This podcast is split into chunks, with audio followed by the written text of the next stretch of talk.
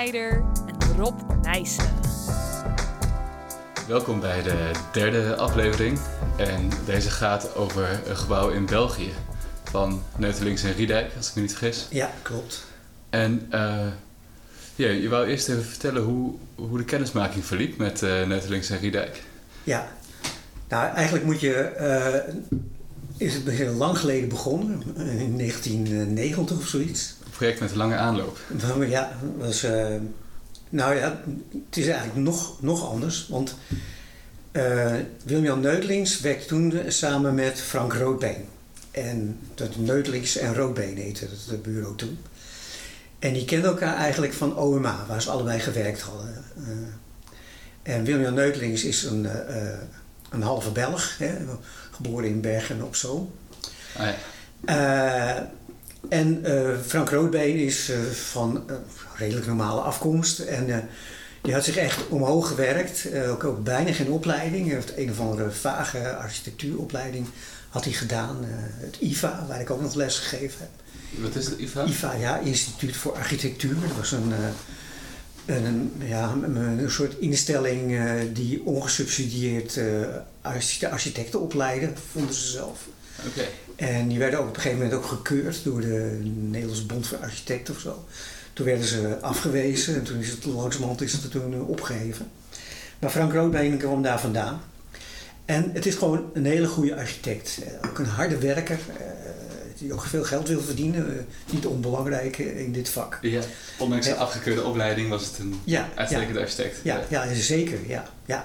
Ook door zijn ervaring bij OMA natuurlijk. Hè, waar je ook gepokt en gemazeld wordt, om het maar zo te zeggen. Ja. Maar in ieder geval, die hadden dus een, uh, een bureau opgericht en die hadden meegedaan aan een prijsvraag, een openbare prijsvraag, voor een heel groot Europees kantoor, European Patent Office, wat in Leidsendam moest komen. Het zit nu in uh, Rijswijk in Den Haag. Ja. Hè, een nieuwbouw van uh, Jean Nouvel. Hè, wat ik niet zo'n mooi gebouw vind, maar goed, dat, ik ben een beetje voor ingenomen daarmee. in, want uh, Neutlings en, en Roodbeen hadden een heel mooi ontwerp gemaakt voor de European Patent Office. Eigenlijk heel simpel, uh, een concept. Allemaal kruisende kantoorflats uh, van uh, 4, 5 hoog. Waar de auto's op het dak parkeerden. En door de, als, dat zoals in een soort grid, een beetje vervormd grid was dat gelegd, dat je een heleboel binnentuinen kreeg. Hmm. En voor, de, voor dat grid van een kantoorlagen uh, stonden drie grote figuren. En de ene was een grote kegel, de andere was een grote bol, een halve bol moet ik zeggen eigenlijk. En eentje was een, uh, een kegel met de punt naar beneden eigenlijk. Uh, Oké. Okay. En dat, daar zaten in de bibliotheek, in die tijd een heel belangrijk iets waar ze dingen konden opzoeken van die mensen van het European Patent Office. Want vergis je niet, dat was een gebouw van bijna 100.000 vierkante meter eh, kantooroppervlakte. Ja. Het is echt een gigantisch gebouw. En um, nou, de, die gebouwen ervoor, de ene was een conferentiecentrum of een lezingencentrum. En de andere was een restaurant uh, en dat soort uh, dingen, horeca zeg maar. Waar je ook zaaltjes had. En, uh, de, die grote volumes stonden ervoor en daarachter dus dat grid van kantoor. Een prachtig concept.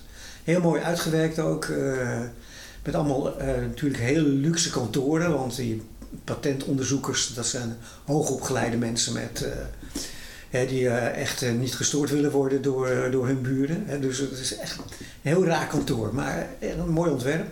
Ze wonnen dus die prijsvraag. Dus zij waren dus eigenlijk een offshoot van OMA met z'n tweeën. Ja, ja, en ja, toen waren ze net begonnen en toen wonnen ze de prijsvraag voor een ja. gigantisch prestigieus ja, gebouw. Ja.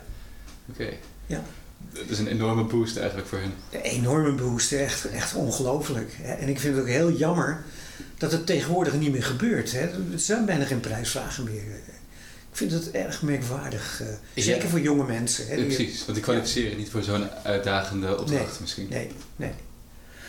Maar goed, uh, toen hadden ze dus die prijsvraag gewonnen. En voor die tijd hadden ze al contact gehad met uh, professor Krijgsman, mijn collega bij ABT. Uh, ja. in het verre verleden, waar ik door ook ben opgeleid, moet ik eerlijk zeggen. Want uh, ik heb veel van hem geleerd. Jouw mentor als het. Ja, eigenlijk wel, ja. En uh, die uh, was benaderd door Willem-Jan Neudelings, want die was afgestudeerd aan de TU Delft en had les gekregen van Krijgsman en dat sprak hem wel aan. Willem-Jan Neudelings was van de TU? TU Delft, ja, ja, ja. Ah, oké. En um, nou, die was gecharmeerd van uh, Krijgsman. Want Krijgsman was echt een, een waanzinnig goede, goede ingenieur. Hè. Je hoeft alleen maar te kijken naar het Feyenoordstadion. En met de zwevende dak. En je, begrijpt meteen hoe goed die man was. Ja, ja. Ook Tialf IJsstadion heeft hij gedaan. En nog een paar prachtige gebouwen. Waar altijd een hele heldere, mooie, uh, rustige, zou ik bijna zeggen, constructie in, in zat. Want Gijsman, uh, sorry dat ik je onderbreek, nee, maar Gijsman die gaf les aan de bouwkundestudenten ja, ja. op de? Dat is een part-time professor. Ah, oké. En uh, Neutelings was een van zijn studenten? Ja, ja precies. Oké, okay, dus ja. Neutelings heeft eigenlijk zijn voormalige leraar gevraagd om de constructie ja, door te ja. rekenen. En het grappige is, hetzelfde geldt voor Winnie Maas. En Winnie Maas is ook van bouwkunde afgestudeerd. Ja. En uh, een heel, heel groot gebouw had hij gedaan. Volgens mij samen met Floris Alkema, nu je het zegt. En er was een heel groot gebouw op Schiphol. Uh, ik weet okay. niet meer precies wat het was. Tenminste, dat herinner ik me niet goed. En die, en die benaderde krijgt men ook voor bijzondere constructies. Uh, ja, dus, uh, en toen ging ik in het, in het uh, kielzoog van krijgsman, ging ik dan mee. En zo ging het ook met Neutelings en Roodbeen toen, die een prijsvraag gewonnen hadden. Toen hebben ze aan die krijgsman gevraagd, wil jij dit organiseren? Hè? En ze hadden een gespecialiseerd bureau uit, uit Rotterdam om bouwkundige tekeningen voor hun te maken. Bureau bouwkunde. Hm. Ik weet niet of dat nou nog bestaat eigenlijk. Maar goed, die, die maakten hun tekeningen. Ze waren maar met z'n tweeën misschien? Nou, maar met z'n tweeën, ja precies. Ze hadden nog geen groot bureau nee, om zo'n enorm nee. project te kunnen... Dat begon natuurlijk wel meteen begon het, uh, te groeien daarna. Ja, Want precies. het ontwerpwerk moesten ze wel doen. Uh, in ieder geval, uh, nou, toen begonnen we dus aan het uitwerken van het gigantische gebouw. vol met leuke constructies konden we dat doen ging het uitwerken. Ik kreeg een Engelse quantity surveyor die dus de, de kosten moest bewaken. En een, uh, een Duits bureau wat de installaties uh, moest doen. Ik heb de naam allemaal vergeten, maar goed, dat doet er niet toe. Dat moeten maar op, mensen maar opzoeken in de literatuur. Ja. En um, nou, we gingen het uitwerken. Het was een heel leuk, mooi proces. En eigenlijk uh, zei krijgsman tegen mij, Rob, jij moet de kar trekken. En als je me nodig hebt, dan moet je me waarschuwen. Ja. En hij hield wel, Krijgsman hield altijd wel de boel in de gaten. Want ik moest, wij spreken elke maandagmorgen, moest ik hem vertellen wat we de week ervoor allemaal gedaan hadden. En dan gaf hij aanwijzingen of uh, correcties als ik het niet goed deed. Hè, wat ook voorkwam hoor, moet ik eerlijk zeggen. Dus zo, ben ik eigenlijk opgeleid. Nou, dus we het uit. En toen begon uh, de Nederlandse regering begon een beetje moeilijk te doen. Want er moesten allemaal gebouwen moesten door heel Europa komen voor de Europese gemeenschap. He, ze wilden weg uit Brussel. He, of het nu nog zo is, weet ik niet meer. Maar in ieder geval moesten allemaal instanties werden door heel Europa verspreid. Yeah. Dus ze dachten van, ja, we kunnen... En ze hadden dus al het Europese patentbureau hadden ze gekregen. Nederland. Maar Mooie vangst, zou ik zeggen. Ja, ja, ik zou daar zeer tevreden mee zijn, maar de Nederlandse regering was dus niet tevreden. en die gingen uh, op de onderhandelingen tegemoet, want ze wilden een of andere ander ministerie uh, krijgen. En uh, stelden eigenlijk de Europese patent over wet een soort troefkaart gebruikt om te zeggen, nou, als wij dat andere gebouw krijgen, dan, dan ge geven we dit aan iemand anders. Ja? En ze wilden hem inwisselen? Ja. Oké. Okay. Ja. Tenminste, ik moet zeggen, dit zijn allemaal roddelverhalen. Hè? Dat, uh, hoe precies gaan, weet ik niet. ja, dat zijn maar niet, het kwam erop neer dat uh, op een gegeven moment werd, uh, werden de budgetten werden naar beneden bijgesteld. Hè? Er moest allemaal bezuinigd worden en het mocht niet zo duur zijn. En noem maar op. Hè? Heel onduidelijke situatie. Nou, en dat Engelse Quantity Surveyor Bureau, hè, de kostenbewakers, die deden uiterst best en we ronden het voorlopig ontwerp af. Ja, wat een hele grote opdracht uh, natuurlijk al is met zo'n groot gebouw. En nou, echt vijf minuten voor twaalf konden ze eigenlijk de, de begrotingen rondkrijgen en werd het ingediend. Maar toen werd het ingediend, toen, toen werd het uh, stopgezet. Ja, en stopte het project zomaar van de ene dag op de andere dag. Waarom werd het stopgezet? Nou ja, zogenaamd omdat het niet op budget zou zijn. Oh. Wat het dus wel was. En, uh, maar we kregen ook geen vervolgopdracht om uit te zoeken van uh, hoe dat was. Aha. En toen kwam het uh, heel vervelende telefoontje bij Neutlings en Roodbeen terecht. Van we stoppen ermee. Dus nou, hevige paniek. En tekenend is wel de reactie van de twee heren. Okay. Frank Roodbeen, nee, ik moet het goed zeggen, Willem Neutlings was op vakantie in Finland. En Willem, uh, Frank Roodbeen die werkte gewoon op kantoor. Met andere projecten, want ze kregen ook andere werk. Kregen ze al. Nou, Frank Roodbeen die, uh, die is uh, de stad ingehold en die hebben ze twee dagen niet gezien.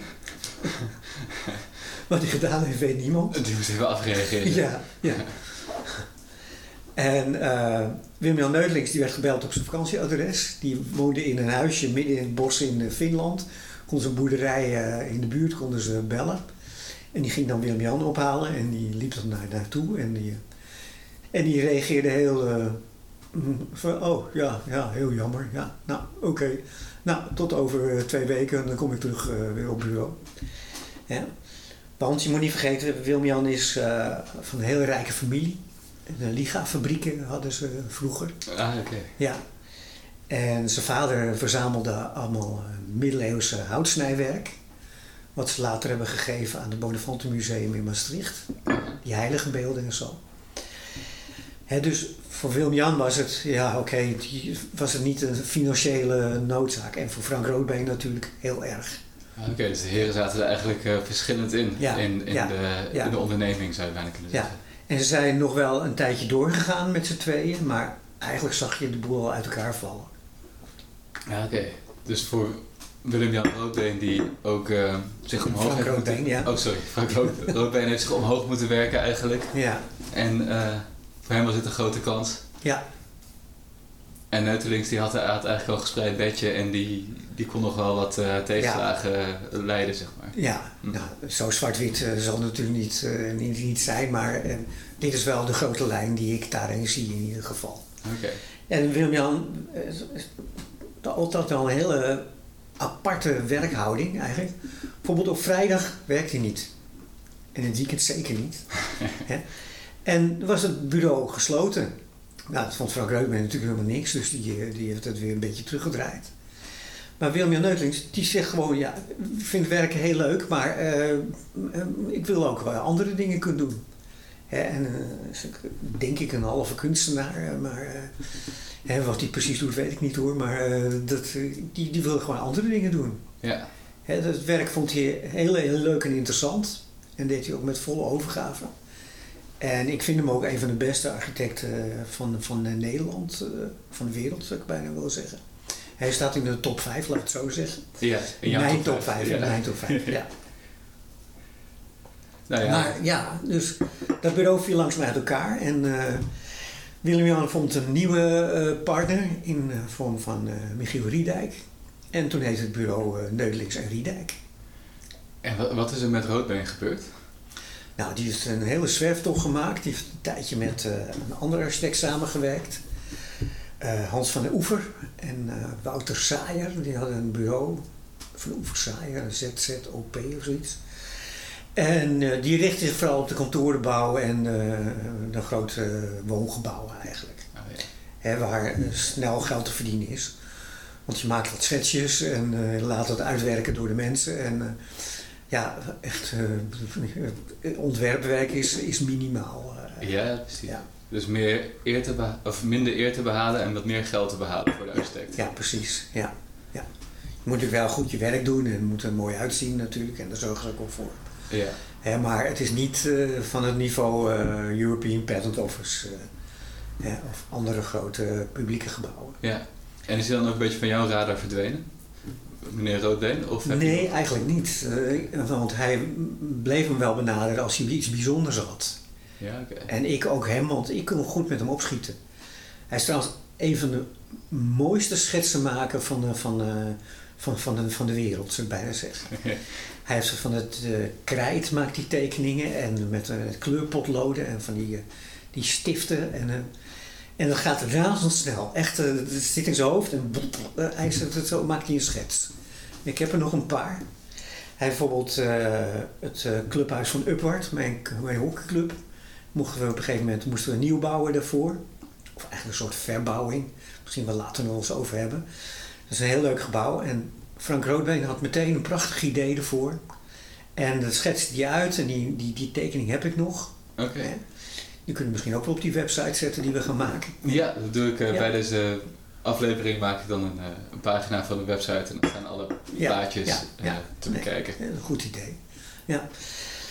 Dus, maar daarna ging het een beetje wel, want hij kreeg dus opdrachten. Hij ging opdrachten krijgen waar wij als ABT eigenlijk niet in konden concurreren. Dat zijn de kleinere bureaus met een stuk of eh, vijf man of zoiets. Die, eh, die moeten die grote gebouwen doorrekenen, want dat is ook niet echt moeilijk. eh. Het zijn grote appartementencomplexen of ja, grote appartementencomplexen en grote kantoren. Oh ja. En dat is allemaal vrijwel standaard. eh, is dat, er zit ook niet veel rekenwerk aan. Hm. En de, de vloer, eh, dat wordt door de vloerfabrikant uitgerekend. De wanden worden door de wandenleverancier worden uitgetekend. Dus daarvoor een, een echt ingenieursbureau is daar niet veel eer aan te behalen. En dan moet je ook voor weinig honorarium werken. Dus ja, dat is gewoon niet geschikt voor ABT. Ja, jullie doen de spraakmakende projecten. Eigenlijk wel, Ja. ja. ja, Maar goed, eh, dus Frank Roodbeen verdween op een gegeven moment van de vizier van mij eh, na een tijdje. Maar met Willem-Jan Eutlings eh, bleef ik wel eh, samenwerken. Ook met, met veel plezier. We hadden altijd eh, ontwerpsessies en dat was echt... voor mij was dat een feest om mee te werken, want dan werden er gewoon vragen gesteld. Nou, zou dit kunnen? Zou dat kunnen? En hoe ziet de constructie eruit? En hoe dik is het ongeveer? En, was echt een prachtige interactie tussen architect en ingenieur. Van dat je elkaar helpt. Hè? De architect die streeft naar schoonheid en functionaliteit. En noem al die dingen maar op die eh, Vitruvius allemaal netjes benoemd heeft. Ja. En ehm, ja, dat is heerlijk werken. En dan, dan ging je naar huis en dan nam je je schetsen mee. eh, en dan eh, ging je dingen uitwerken. En soms kwam je erachter dat het toch niet kan. Maar goed, dat is dan, dan moest je dan ook weer aan, aan ze doorgeven. Maar zo werkten we eigenlijk samen. Dus op een dag eh, werd ik gebeld eh, of ik wilde komen. Want eh, ze gingen meedoen aan een prijsvraag voor een gebouw in Antwerpen.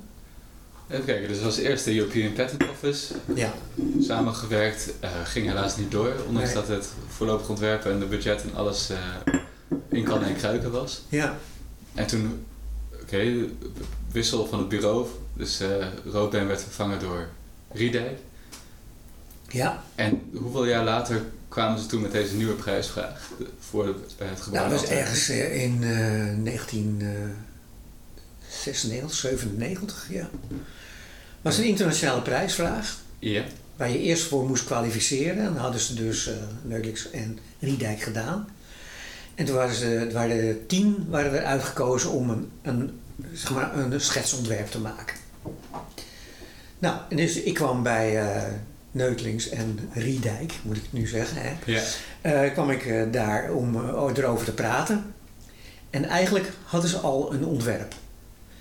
Want het was een groot museum dat op, een, op, een, eiland, op, het eiland in, in de oude haven van Antwerpen moest komen. Midden in het centrum, of vrijwel naast het centrum. Mhm. En er stond een, hij heeft vroeger een oud Hanse pakhuis heeft er gestaan, maar dat was afgebrand en zat alleen nog de fundamenten in de, in de grond. En daar moest dan het nieuwe museum komen. En dat nieuwe museum, er moesten allemaal kleine musea's in. Van eh, etnografie, van eh, alle kunst die eh, de Belgen verzameld hadden. Maar ook schilderijen en eh, ook het havenmuseum.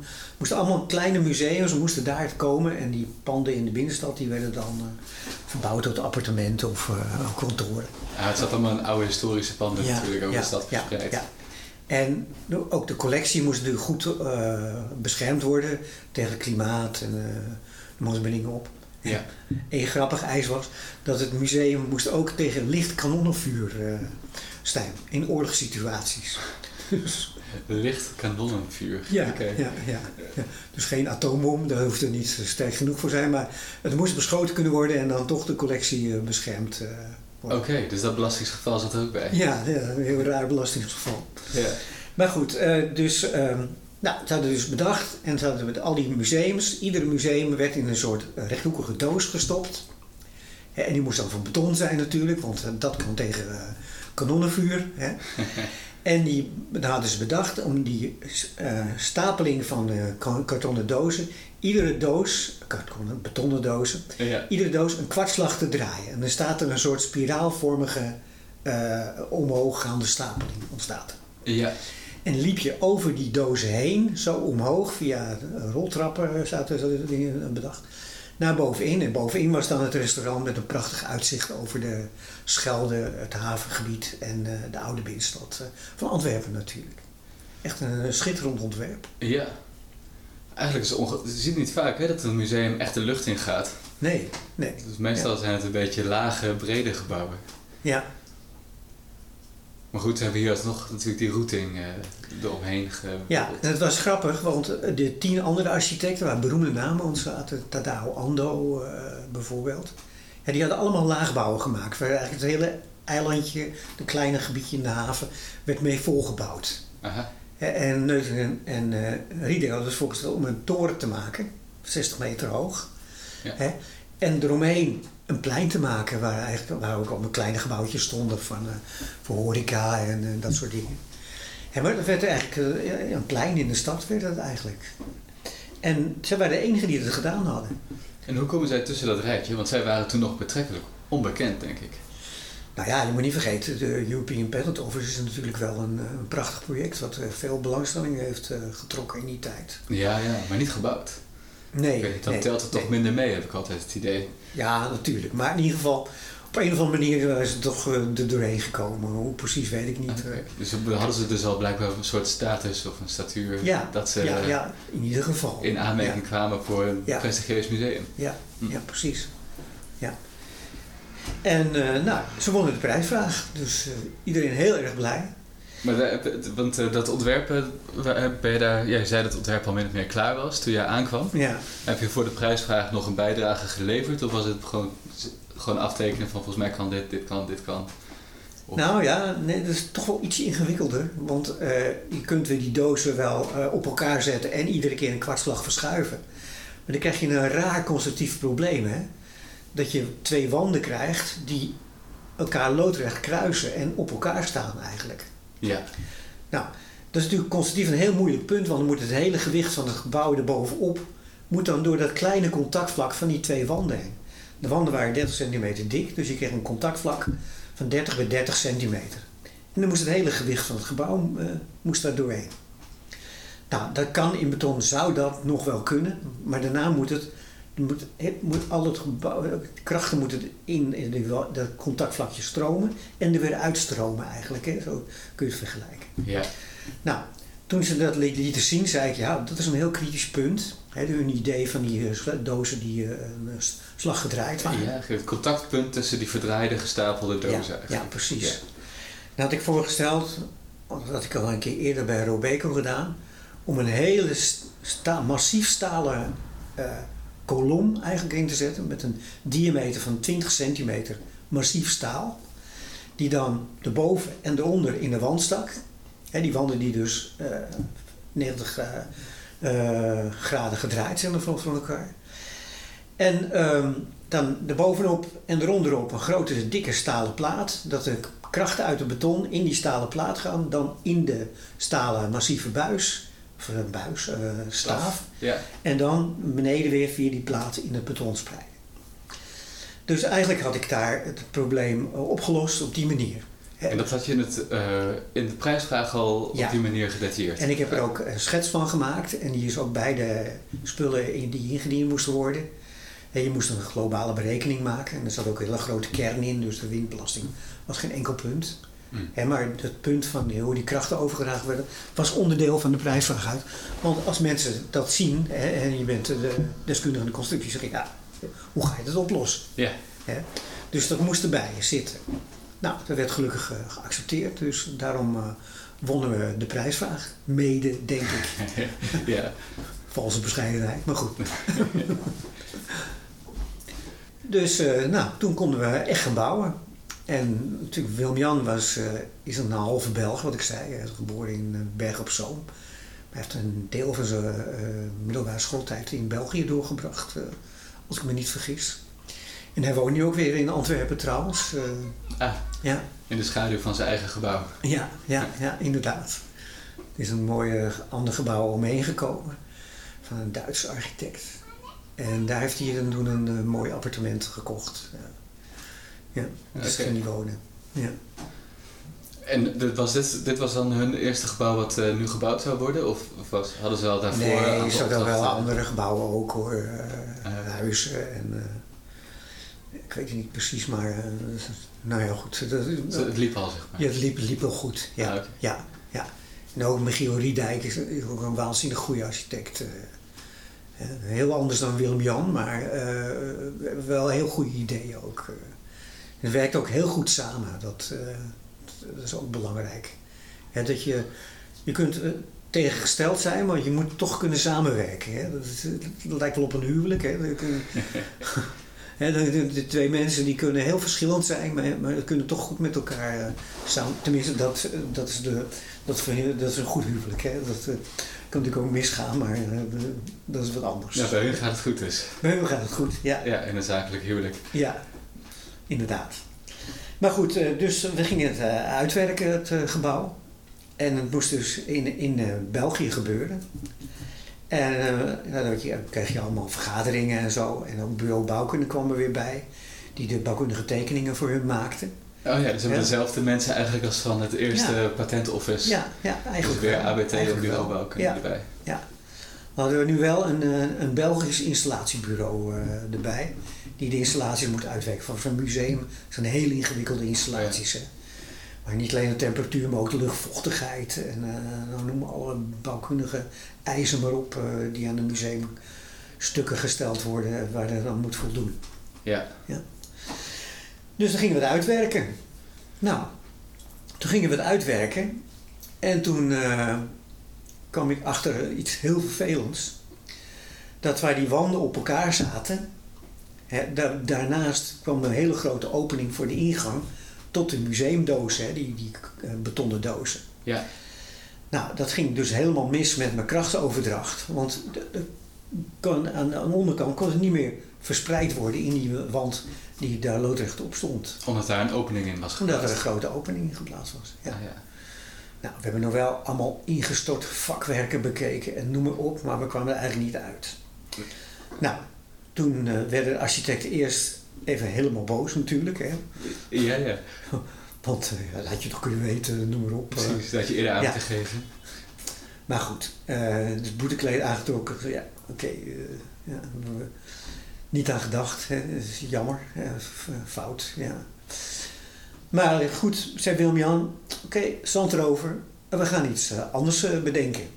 En toen hebben we een, een, weer een leuke zo leuk, natuurlijk niet in dit kader, maar uh, interessante, moeten we zeggen, sessie gehouden. En dan kwamen we erop dat we eigenlijk die grote kern, waar een heleboel liften en trappen in zaten natuurlijk voor een museum, hè, om die werd niet alleen voor de wind gebruikt, maar ook om daaraan vakwerken te maken, die uitkraagden en dan de dozen eigenlijk oppakten.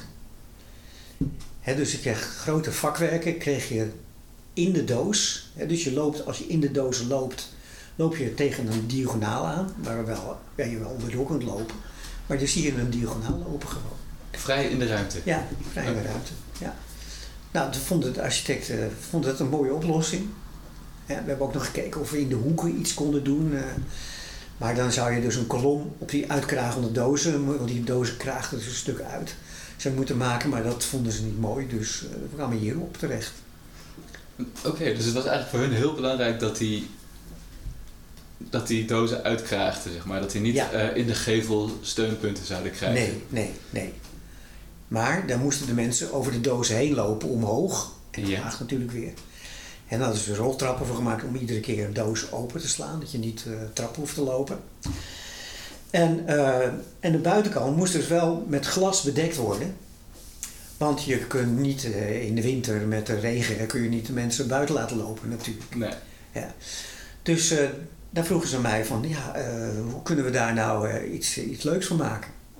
Nou, toevallig was ik net bezig met Porto, met OMA, waar we ook een heel groot glas glazen raam moesten maken. De Casa de Musica. Ja, Casa de Musica. En dan zei de architect uh, Rem Koolhaas heel simpel van... Maar ik wil alleen maar glas zien. En, uh, hoe je doet, uh, geen balken, geen kabels, helemaal niks. glas wil ik zien. Nou, dat is een grote opgave. En toen kreeg ik een brainwave. Ik kan me herinneren dat ik het een keer gezien. Dat een Spaans bedrijf, Cricursa, die had glazen panelen gemaakt die golvend waren. Dat uh, doen ze in de oven, maken ze het glas heet, dat het uh, een beetje smelt. Ja. En dan kun je het in een vorm laten zakken. En in een mal. En dat hadden ze gemaakt en die werden hadden ze gewoon op de grond gezet. En dat was dan een scheiding in een winkel. Hè, dus het was helemaal geen constru- constructie. Tussen de dames en de herenafdeling, uh, geloof ik. Oké, een soort had ik een keer gezien en dat er, in mijn hoofd had ik gestaan, hé, hey, dat is wel handig hè, als je glas niet vlak maakt, maar golvend, dan wordt het veel sterker. Hè? Net als een stalen golfplaat is ook hartstikke uh, sterk, terwijl het heel dun, uh, dun staal is eigenlijk. Ja. Dus dat had ik het bij, bij Porto gedaan en dat vond de architect vond het prachtig. En dus ik zei tegen Neutrus Lieding, nou, dit en dat uh, in Porto aan het doen en dan kunnen we de gevel hier ook wel van maken. Nou, dat vonden ze prachtig. En uh, Ik kan me wel voorstellen, want als, als ze eerst natuurlijk is er, is er heel veel aan gelegen, de architecten, om uh, de gevel helemaal vrij te houden van constructie. Ja. Zodat je eigenlijk uh, on, onbelemmerd uitzicht hebt zeg maar, van binnen naar buiten of Ja. buiten naar binnen als je over die dozen heen loopt. Ja. Maar als je vervolgens de enorme glaspartijen toch weer met stijlen moet gaan steunen, dan is het hele effect eigenlijk weg. Hè? Dan, Ja, als je dan toch precies. stijlen plaatst, zou je net zo goed kleine kolommetjes kunnen plaatsen. Ja, ja. Dus ik kan me voorstellen dat, dat een soort transparante op, oplossing voor hun het beste zou zijn. Alleen zit er nog één angel in. Hè, dat golvende glas is niet doorzichtig. Nee. Die golven die, die vormen het uitzicht eigenlijk. Maar dat vond, bij oma vonden ze dat juist prachtig. Want A, je hoeft geen hekje te plaatsen, want mensen zien dat er wat zit. En je ziet de vervormde werkelijkheid. En dat vonden ze prachtig, hè, dat je de werkelijkheid ziet en het is vervormd. Hebben ze me verteld. Nou, kan me iets bij voorstellen. Maar we willen natuurlijk ook wel naar buiten kijken. Dus Uitzicht hebben we daar Antwerpen. ja, Ja. een golf gemaakt dat je precies in één golf, zo'n zo zeevorm, uh, de letter zee eigenlijk, hè, Ja. dat je daarin kan staan en dan kijk je dus door het rechte glas en zie je de, de werkelijkheid zoals die is. Maar als je dan terug staat, hè, een paar meter van de wand af, dan zie je allemaal die, die, die, die ribbels, die golven eigenlijk. Ja, dus het is een heel uh, ja, grappig, merkwaardig effect. Ja, ja, dus je kan als het ware bijna in de gevel gaan staan. Ja, zeg maar. ja. Je echt in en dan heb je een zee prachtig, staat. Ja. prachtig uitzicht. Ja. Want hoe hoog waren die, uh, die schoenendozen en die roteren dan elke keer. Ja, Uh, en tussen één schoenendoos en, nou ja, als je weer eigenlijk 300, ja, drie keer geroteerd is, heb je weer Ja, een ja. schoenendoos erboven Ja. zitten. ja. Hoe, wat is die Nou, hoogte van die de hoogte van uh, de betonnen dozen waar de museum in zaten en de collectie in zaten, die was 5,5 meter. Hmm. Ja, buitenmaat, buiten door buiten.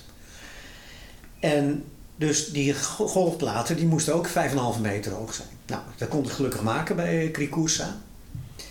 Uh, in Porto waren ze trouwens 4,5 meter hoog, dus dat was weer een metertje meer. Ja, ja. Maar op elke hoek, waar dus de, de, de dozen een slag gedraaid worden, krijg je twee keer 5,5 meter hoogte. Dat is dus 11 meter. ja. Nou, dat konden we niet maken. Nu, nu zou het, stuk. Nu, ja, nu zou dat misschien wel kunnen in China. Hè? Uh, maar goed, dat is even een zijsprong. Dus dan moesten we ze op elkaar stapelen. En hebben ze op elkaar gestapeld met een minimaal H-profiel, waar de ene kant in H glas in staat en de onderkant uh, glas in staat. Zo konden we ze op elkaar stapelen. En alle glazen platen die staan dus gewoon op de grond. Met hun gewicht rusten ze op. En bovenop elkaar natuurlijk, uh, twee lagen hoog. En die wordt aan de bovenkant horizontaal gesteund om de windbelasting uh, te kunnen afvoeren. Ja. Maar hij kan ook bewegen bovenin, in dat, die ene helft van de H. In de verticale richting. Ja, want uh, de vloeren zakken door. Uh, het, het, het, wordt warm in de zomer, dan zetten ze uit en winter gaat het weer krimpen. Ja. dus die beweging moet je altijd mogelijk maken. Maar je moet wel de, wind, de horizontale windbelasting moet je wel oppakken. Maar dat hebben we gewoon netjes uitgedetailleerd. En eh, op die manier kunnen we dat eh, zo maken. En die gevels die waren dan gelamineerd? Of... Ja, dat was gelamineerd glas. Dat konden ze gelukkig ook bij uh, maken. En eigenlijk was dat heel, eh, heel simpel. Want je maakt dus, je legt twee uh, glazen, de glas wordt aangevoerd als vlakke plaat. Ja. Wordt dan op zo'n ribbelige mal wordt het gelegd. En dan wordt die opgestookt en dan zakt die daar overheen. Ja. En als je nu een laagje van een speciaal soort papier, wat tegen die hoge temperaturen kan. Soort bakpapier. 600 graden, ja, bakpapier, ja. Werd ertussen gelegd. Of nee, dat was wel heel transparant natuurlijk. Nou ja, een of andere kunststof uh, werd tussen gelegd. Leg je die twee platen op elkaar. Die zakken dan precies in die vorm die je wil hebben. Dus je hebt gelamineerd glas gemaakt, maar toch, de, de, de golfvorm zit er vanzelf in. Ja, ja. En, dat ze tegelijk smelten en in die vorm zakken. Dus dat kon, dat kon gelukkig uh, goed. En dus had je glas. En dan zou je zeggen, dat is veilig. Hè? Want gelamineerd, uh, ja, gelamineerd glas is veilig voor doorvallen. En dan kun je erop uitrekenen als één waar je tegenaan stoot, die kan breken en die andere blijft dan heel. En die kan dan nog uh, je gewicht opnemen als je tegenaan valt. Nou, dat is de veiligheidsglas eigenlijk. Dus er zou geen reling mogen. Maar... Nodig moeten zijn. Ja, ja. Maar van de Belgische overheid mocht dat niet. Hè. Dat, uh, en ze geloofden ook niet dat we uh, keurige computerberekeningen gemaakt van dat het golvende glas de windbelasting meer dan aankon. Hè. Dat was echt, ik geloof uit mijn hoofd, de 3 newton per vierkante millimeter uh, maximale buigtrekspanning kwam erin. Ja. terwijl glas met, zonder veiligheid wel 40 kan hebben. Dus enorm veilig. Maar dat geloofden ze niet, dus moesten we een proefbelasting maken op één plaat. Horizontaal, allemaal zandzakken erop.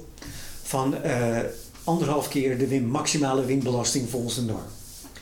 Nou ja, dat, overleefde hij natuurlijk uh, zonder uh, fluitend eigenlijk. Ja. He, dus toen waren ze pas overtuigd dat het sterk genoeg was eigenlijk.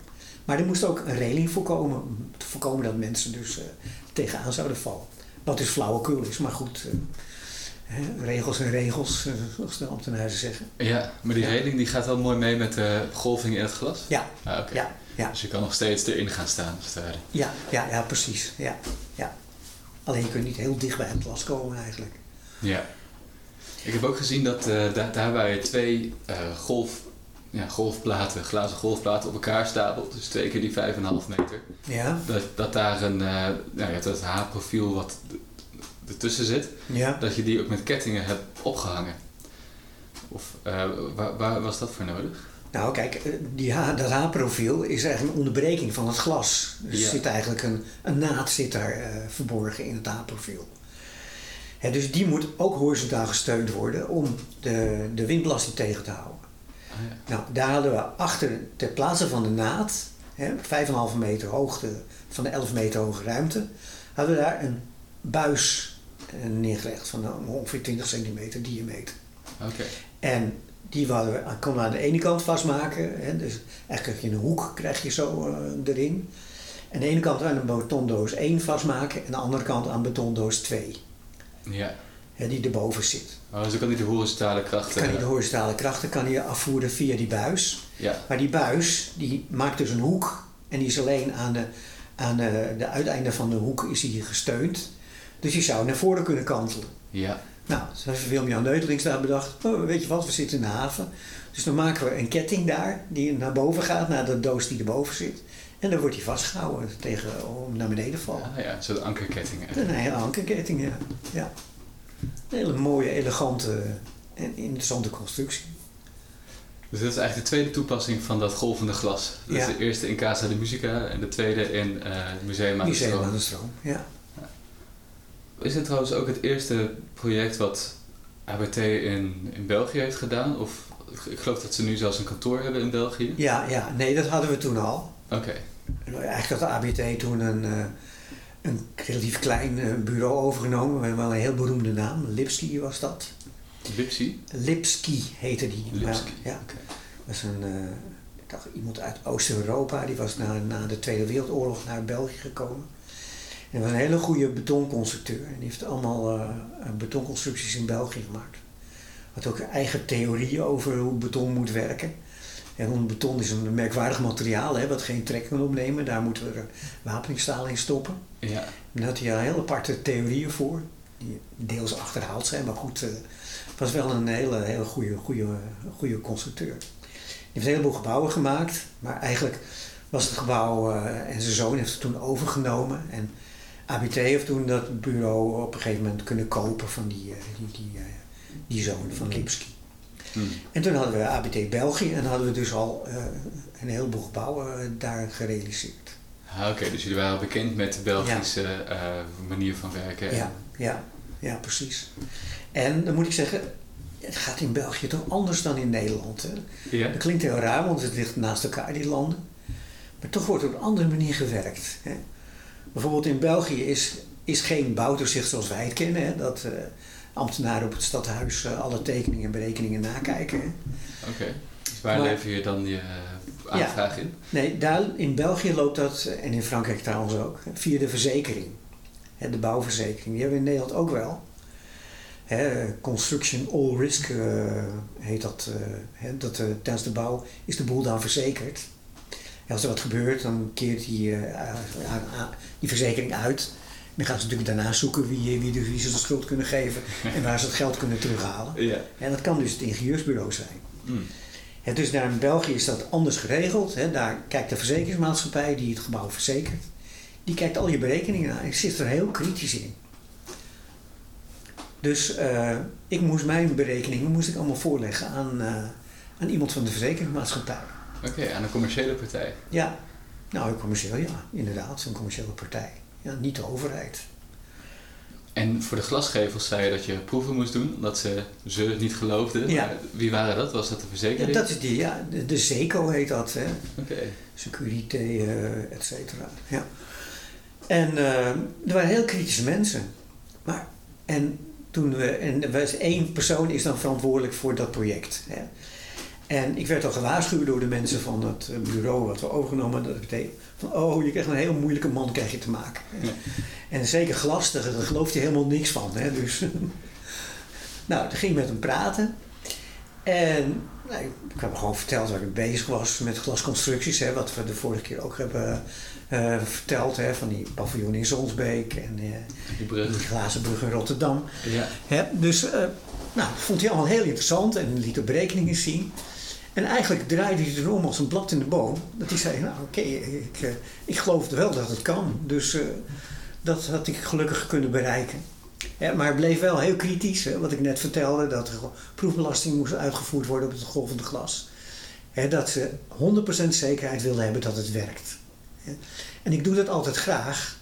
Want met glasconstructies is altijd, mensen zeggen, ja, glas breekt makkelijk. Hè, de, als je wijnglas omvalt, dan is het kapot. Hè? Dus uh, hoe ga je daar nou een, uh, een gevel van een gebouw mee maken? Dat, dat, is, dat is geen goed idee. Hè? Dat klopt iets niet, zeggen ze dan. Ja. Hè? En dus ik doe graag je altijd proeven. Hè? Echt van elk glazen project wat ik gedaan wil ik altijd een proefbelasting op uitoefenen. Want dat bewijst 100% tegen de klant die misschien toch wel uh, twijfels heeft, dat het werkt. Ja, dat lijkt me ook, het is natuurlijk wel leuk om uh, proeven te doen, want daar leer je dan zelf van. Tuurlijk. En van de meeste Komt er ook eens bij. Dus ja. stalen constructie of een betonnen constructie gaat de klant natuurlijk niet betalen voor een, voor een proef. Nee, nee. Maar voor een glasconstructie vinden ze misschien wel Ja. normaal om te betalen voor een proef. Ja, nee, dat is voor hun een stuk zekerheid. eh. Ja. Net als wat ik vertelde van die zekere verzekeringsmaatschappij. Die willen 100% zeker weten. Nou, proefbelasting is het beste wat er is, want dan heeft hij dat doorstaan. Dus dan weet je zeker dat hij het aan kan. En, oké, dus, dan- dus je berekeningen en alles lever je aan aan de, aan de verzekeringsmaatschappij. Ja, En is er dan ook zoiets als een welstand, zeg maar, die controleert of het ontwerp past in het gebied in België? nou, nee, die is er zeker niet in België. In België is dat allemaal wat vrijer. Oké. Ja, want, maar iedereen die zijn eigen huis bouwt, die mag neerzetten wat hij wil. Hè. Of dat nou een, Ja, ja. een semi-gotisch eh, kasteeltje is of een eh, platte Le, Le Corbusier doos. Hè, dat, eh, dat is allemaal vrij in België. Dat, ja, er is geen welstand in die zin. Ja, oké. Het is wel dat de opdrachtgever, zoals in dit geval de stad Antwerpen, die wel bepaalde eisen stelt natuurlijk. Hè, maar dat hebben ze gedaan door die prijsvraag uit te schrijven. En dan uit te kiezen wat ze, wat ze mooi vonden natuurlijk. Ja, In dit geval dus het uh, Neutlings-Riedijk ontwerp. Hè, op die manier is dat eigenlijk dan uh, kort gesloten. ja oké. En, en in die tijd had je dan ook nog geen Europees normenstelsel, geloof ik.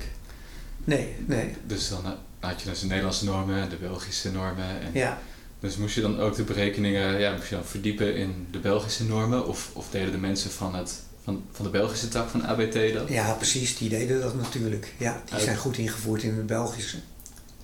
Dus jij rekent het dan globaal door, gewoon volgens de mechanica en zij kijken... Zij maken dan de berekeningen volgens de normen. Ja, de Belgische normen. Ja. Nee, dat was dus een mooie, kwam heel mooi uit. eh, Ja, Op die manier. want als ze een gebouw in Frankrijk een prijsvraag hadden gewonnen, dan, dan had je misschien wel een probleem gehad. Omdat je daar niet vertegenwoordigd was. Ja, maar dan moet je eigenlijk doen wat we eigenlijk altijd doen als we in het buitenland een opdracht krijgen. Tenminste, ik praat nu voor ABT. Dan zoeken we een lokaal bureau die goed ingevoerd is. Of dat nou in Denemarken is of in, eh, in Shanghai of noem maar op.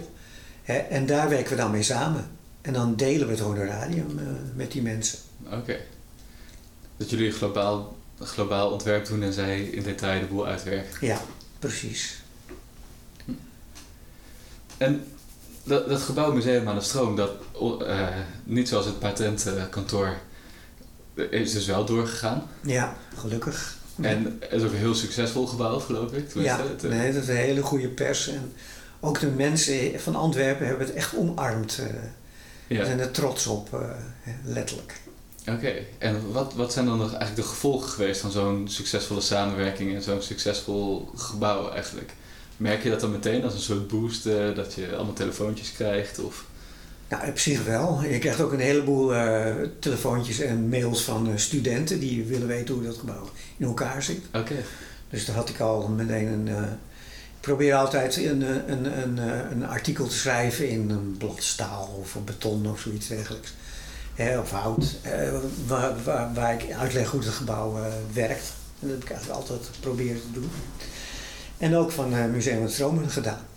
ja. Maar Dat was, en meestal dienen we dan ook in voor de betonprijs of de staalprijs. Oh ja, Hebben we ook met het Museum van Stroom gedaan. Maar dat is een mix hè, van die grote stalen vakwerken en betonnen kokers en betonnen wanden. ja. Dat vond het niet goed genoeg voor een van die prijzen. Dus het heeft nooit een betonprijs of een staalprijs ja als je zo'n prijs wil hebben, dan moet je echt eh, puur beton of een puur stalen constructie hebben, geloof Ja, ik. ja, ja. Waar we wel een prijs voor gekregen hebben is voor het glas. Godzijdank. Dus we hebben een Glass Award van de Nederlandse glasindustrie we gekregen voor deze toepassing. Ja, Dus dat is dan een kleine compensatie voor het eh, leed van dat we geen andere prijs hebben. Maar het is een hele mooie constructie, ook goed gebouwd. Dat mag ik ook wel eens zeggen. Dat, eh, hè, de, men denkt altijd dat die Belgen maar een beetje aanrotzooien. Maar ik heb nog nooit zo'n goede aannemer gehad eh, eh, als in België. Die echt meedacht en, en ook dacht hoe ze in elkaar gezet moet worden. Wat elke aannemer eigenlijk moet doen. Hè. Je moet niet zomaar beginnen met de tekeningen uit te vouwen en beton te gaan storten. Nee, je moet van tevoren nadenken, oh eerst ga ik dat maken en dan maak ik dat vast en dat vast. En dat is eigenlijk prachtig uitgewerkt. eh. oké. Ja. De- Je, je, vertelde eerder ook dat het een, eh, dat het een hele prettige eh, samenwerking eigenlijk was Ja. met de Belgische, Ja. anders dan in Nederland. Ja, ja, duidelijk. Ja. Dus in Nederland maak je altijd ruzie met de aannemer, heb ik het idee. En, eh, Eigenlijk wel, ja. over geld. En, eh, Ja, het gaat altijd over geld. Ja. ja. En op een of andere manier in België gaat het niet direct over geld. Natuurlijk letten ze ook wel op, eh, op de centjes. Hè, maar het, het, het is omgedraaid eigenlijk. Ze willen iets moois bouwen en hun, hun vakmanschap laten zien. En dat prevaleert, heb ik de sterke indruk. Ah, En niet eh, dat er een of andere econoom meekijkt eh, met, met de bouwers. en "Ja, dat kost te veel, eh, dat moet anders. En oh, dat is te groot risico dat het niet kan werken. En dat moeten we allemaal uitzoeken. eh, dat willen we niet doen. Dus proberen in Nederland altijd zo goedkoop mogelijk en zo, zo, zo normaal mogelijk, zoals we al eerder gedaan hebben, te bouwen. En in België, hè, misschien komt het ook door de aanbesteding hoor, dat het budget eh, daarvoor afdoende was. Maar we kregen echt een aannemer die, die meedacht en eh, hij zijn best deed om het zo goed en zo mooi mogelijk eh, te realiseren. Ja, oké. Ja, het is natuurlijk ook geen goedkoop gebouw geweest. Dus het was... Zeker niet. Nee. Maar je- ik heb je niet horen praten over het budget. Dat dat een eh, probleem was. Dat er kostenraming eh, nog maar net eh Nee, de... nee, nee. Eigenlijk was dat, ging dat veel relaxter. Of dat komt omdat het budget al eh, redelijk groot was. Hè, want we wilden natuurlijk echt de gemeente, hoe heet het nou, de stad Antwerpen, die wilde echt een bijzonder gebouw op die bijzondere locatie hebben, wat echt een, een landmark was, zoals ze het dan eh, in het Engels zeggen. Ja, Maar die wilden echt een, een spraakmakend gebouw hebben. Daarom hebben ze ook die prijsvraag uitgeschreven voor die internationale architecten. oké. Dus de, de ambitie lag hoog en het budget paste daarbij. En natuurlijk is het altijd weer moeilijk om dat eh, aanbesteed te krijgen. Hè, want eh, ook de aannemers, als de aannemers goed genoeg eh, in het werk zitten, zoals nu bijvoorbeeld het geval is. En dan krijg je echt fancy prijzen dat ze echt eh, twee keer zo dik inschrijven. Dat ze denken, als ik krijg is het mooi. En als ik niet krijg is het niet erg, want ik heb werk genoeg. Hè, dat is een rare van de aannemerij altijd. Ja, ja, ja. En tenslotte, er waren dus tien architecten die zich hadden ingeschreven of die gekwalificeerd waren voor de prijsvraag. En eh, ik, ik kan me voorstellen dat OMA daar misschien ook tussen zat. Uit mijn hoofd niet, nee. Ah, nee, nee. Wat me, daarin, het, het is eigenlijk twee dingen lijkt me interessant. Dat als eh Neutelings en Riedijk, waarvan in ieder geval Neutelings eh, van OMA kwam, als zij zeg maar met z'n allebei in zo'n prijsvraag zitten, dat je eigenlijk een soort van de, de leerling en de meester het tegen elkaar opnemen. Ja. Maar goed, dus in dit geval is niet het geval, zeg je. Nee, maar dat zal zeker bij andere gebouwen uh, die het prijsvraag zijn, zoals dat voorgekomen zijn. Ja. Ja, En een, en een ander interessant aspect lijkt me is dat stel je wordt gevraagd als constructeur door meerdere partijen. ja, dat is een probleem. Ja, kan je dat doen? Ja. Dat- Nee, dat, dat kan eigenlijk niet. Oké. Eh, ja, het zal, het zal wel mogen van de prijsvraagmensen. Hè, maar het is natuurlijk heel raar, Ja. ook niet te verkopen, als je voor twee architecten werkt, bij wijze van spreken. Die voor dezelfde prijsvraag in de ja, race zitten. Ja, Ja. dat is, dat is eigenlijk niet te, ver- eh, dat is niet te verkopen. Dat, eh, je kunt zeggen, ja, ik doe mijn best voor jou, maar ja, toch, je zult je toch moeten opsplitsen. Dus de helft eh, van je capaciteit kun je maar eh, erin stoppen. Dus Ja, ja. ik vind dat ook, eh, ik zou dat nooit willen, nee. Heb je wel eens die keuze moeten maken? Ja. En dat is niet leuk, want dan moet je iemand teleurstellen. Ja, Ja, oké. Meestal probeer ik dan eh, iets van, ja, nee, hadden me, me, me- hadden me eerder gevraagd, eh, dus eh, Oh, ja. en jullie zijn te laat. Ja, dus, eh, Eh, ja, nou, we zijn bijna een uur bezig. nou, dat is een mooie tijd. Ja. Ik denk dat we eigenlijk alles wel weten nu van het gebouw. Nou, oké. Maar in ieder geval in grote lijnen, grote- constructieve Ja, ja. aspecten wel doorgesproken hebben. Oké. Ja, Wat zullen we de volgende keer doen? ja eh, we hebben eigenlijk verschillende mogelijkheden. Ja. We kunnen ook een eh, nieuw werk van ons eh, kleine ingenieursbureautje kunnen we doen. We hebben ja. een mooie toren in Delft gebouwd van hout. Nou, Heel duurzaam. ja, ik denk misschien moeten we eerst nog wat spectaculaire werken doen. Oh, oké, eh, oké. Al is die ook wel spectaculair, maar wel voor wat kleinere schaal. Nou, dan, dan stel ik definitief voor het eh paviljoen voor de wereldtentoonstelling in Hannover in 2000. Ah, van. NVRDV. Ja, Dat is echt een super spectaculair gebouw. ja dat, eh, misschien, ik hoop dat we dat in één aflevering besproken krijgen. Dat zal moeilijk worden, Aten. Ja, Nou, misschien wordt het een dubbele dan.